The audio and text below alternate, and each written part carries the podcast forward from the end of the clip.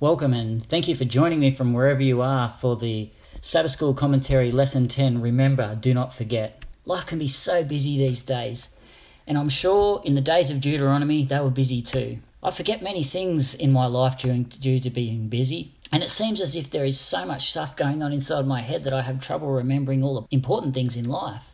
Specific dates, appointments, things that I have said that I will do. Fortunately for me, in this day and age, there's a calendar. With all these things that are marked and alarms that go off that remind me when certain events are going to happen, it seems so easy in this point in time with the click of the button or the flick of a finger on your watch or your phone, and all your dates are just there. Really, we have no excuse to forget, and yet I still do. There is things though that I will never forget. One thing that I carry around with me all the time, one thing that is a constant reminder of me of my past and how God has led me through it, is tattoos. You see, I'm covered in them. Tattoos that tell me and tell others that I share with of a journey that I had when I was once not with Jesus. But not only was I not with Jesus, I was totally against him. Just like the memory text mentions this week.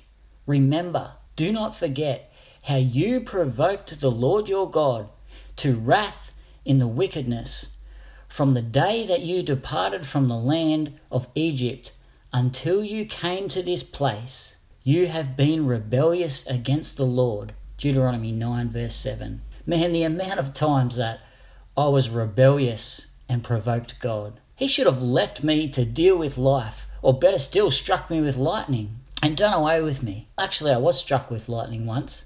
But that's another story for another day. If I were God though, and I had to put up with someone like me and the things that I'd done, I don't think that I could. But thankfully, Jesus doesn't work like me. Jesus doesn't work like that. You see, God is faithful to us even when we are not faithful to him. Second Timothy two verse thirteen says, if we are faithless, he remains faithful. He cannot deny himself. This week's lesson takes us through the important principle of remembering and not forgetting the way that God has interacted in our lives. Our first step is stopping and looking at the rainbow straight after the flood that God put in the sky. We read about this in Genesis nine, eight to seventeen. And scripture says, then God spoke to Noah and to his sons with him, and as for me, behold, I establish my covenant with you, and with your descendants after you, and with every living creature that is with you, the birds and the cattle, and every beast of the earth with you, of all that go out of the ark, every beast of the earth. Thus I establish my covenant with you. Never again shall all flesh be cut off by the waters of the flood. Never again shall there be a flood to destroy the earth. And God said, this is a sign of the covenant which I make between me and you and every living creature that is with you for the perpetual generations. I set my rainbow in the cloud, and it shall be for me a sign of the covenant between me and the earth.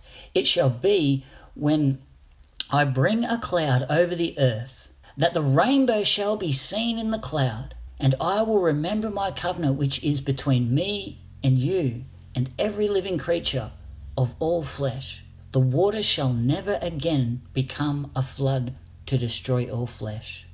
The rainbow shall be in the cloud, and I will look on it to remember the everlasting covenant between God and every living creature of all flesh that is on the earth. And God said to Noah, this is a sign of the covenant which I have established between me and all the flesh that is on the earth. The rainbow here was to help us remember God's promise and covenant to never destroy the earth again with water. A reminder to us that God will be faithful even when we are not. The rainbow is complete evidence to us that the rain will always bring blessing and not universal destruction. The part that I love about the rainbow the most is no matter who you are or how you feel about God, whether you're a believer or not, everyone who looks at the rainbow looks in complete amazement at its beauty. But why? Because as it says in verse sixteen, God is looking at the rainbow at the very same time that each individual is looking up. We all are sharing that moment with God. To me, this is special. When I look up and I see the magnificent beauty of God through the color of the sky, at that very point in time, the King of the universe is doing the very same thing. And I'm sharing that moment with him. And as I notice that the bow is pointing up, I'm reminded that God paid the price when I shot the arrow. I deserved to die, and yet I was set free. Moving on to concerning the days in the days past. In Deuteronomy four, thirty-two to thirty-nine, God is asking the people to remember the mighty ways in which he had led them, going right back to creation. They were to dwell on just how much God had done for them. The world has seen many wonders from God throughout the history, and all too often we forget and lose trust in the face of trials. God had led them out of Egypt. God had spoken to them through the mist of a fire. Today, it is no different for us. We were all in slavery to sin, and Jesus has set us free. We cry out to God, and he hears us. His word burns within us, and when we take the time to open it and read it, of the love that God has for us, as the pages scream of his compassion, when we can remember the past victories that God has brought us through, we can come to the same conclusion that the Israelites were to come to in verse forty, that when we follow the law of love that God gave to us, our days will be prolonged and things will go well for us and our families. When you truly find the love of Jesus, all you want to do is your best to be obedient. This is why we need to take heed and not forget. If we forget the great things that Jesus has done for us, how will we ever teach our children and the future of our church how God will love and sustain them through their life that is set before them? When we forget what we have seen, it departs from our heart, and the love that Jesus has continually, that shows us through his everlasting faithfulness, it will start to die within us. In Psalm seventy-seven, verse eleven to twelve, the Bible says, "I will remember the works of the Lord. Surely I will remember your wonders of old. I will also meditate on all your work and talk of your deeds."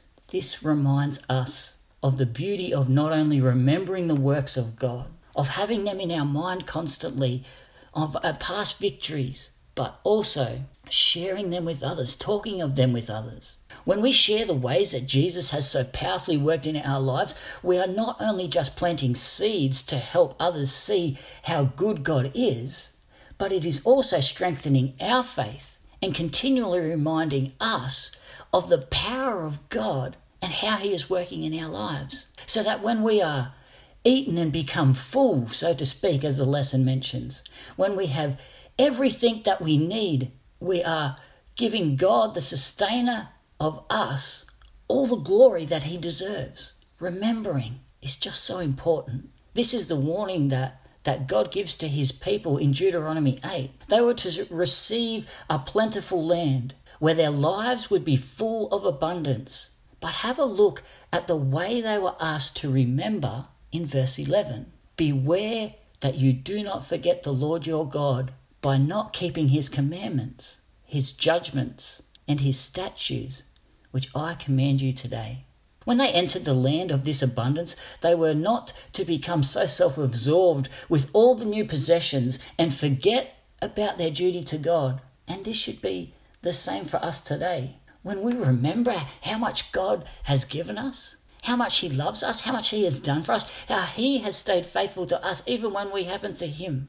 The, our work for God is not a duty. It's something that we love to do. With all the blessings from God and our increase of material things, when we find ourselves with this, our tendency is to forget God and his power that has given us these things. Now, I'm not a rich man by any means, and I've had some times in my life where I've really struggled financially. God has absolutely blessed me with an abundance in my life. It might not have been through wealth, but through other things. A life now that I have, this life that I have now, the family that I have now, my wife that I have now, the children that I have now, these things I never had before. This has not been because of my strength or because I've worked really hard to, to earn everything that I have. but it's simply because God has been faithful to me, even though I do not deserve it. God made us all a promise that he will always keep,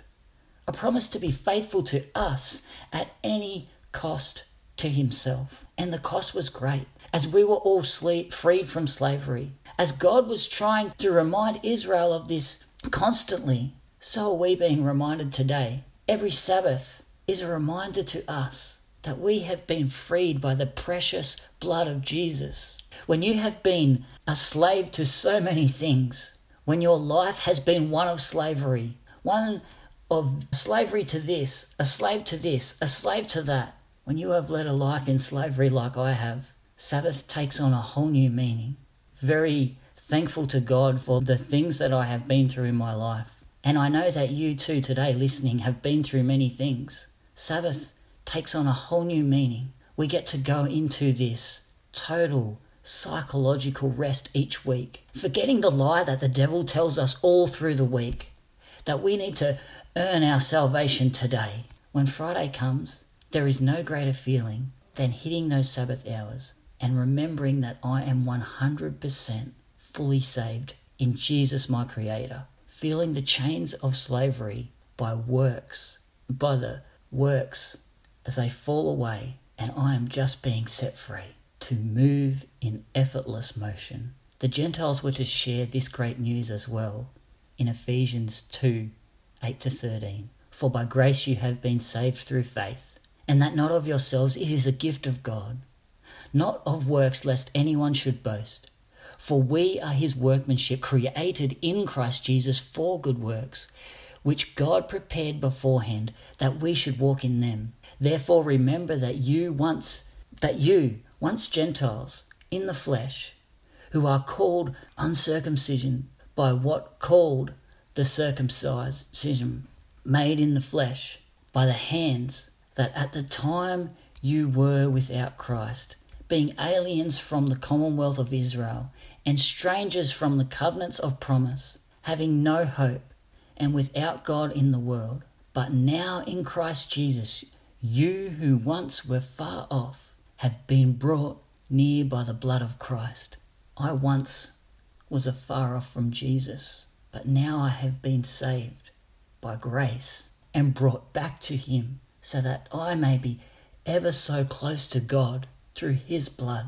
I don't have it all together, and Jesus is drawing me in with his ever-loving kindness every day. And I know that he is drawing you too. This text in Ephesians is a constant reminder to me, to us, that we were not saved by Jesus through good works, but we have been saved for good works. We have all been set free because God is faithful and kept the covenant in him, in Jesus. The question is, will you choose Jesus today? Will you remember that you have been saved by him? Will you hold in the forefront of your mind what the cross means to you today? Heavenly Father, I just want to thank you that, Lord, you have saved us by your grace, that all your love has been poured out in that one precious gift of Jesus for us to see, for us to know. Father, although we will be learning about this for eternity, I just ask that, Father, you will help it keep it, it in the forefront of my mind, in the forefront of my brothers and sisters' minds,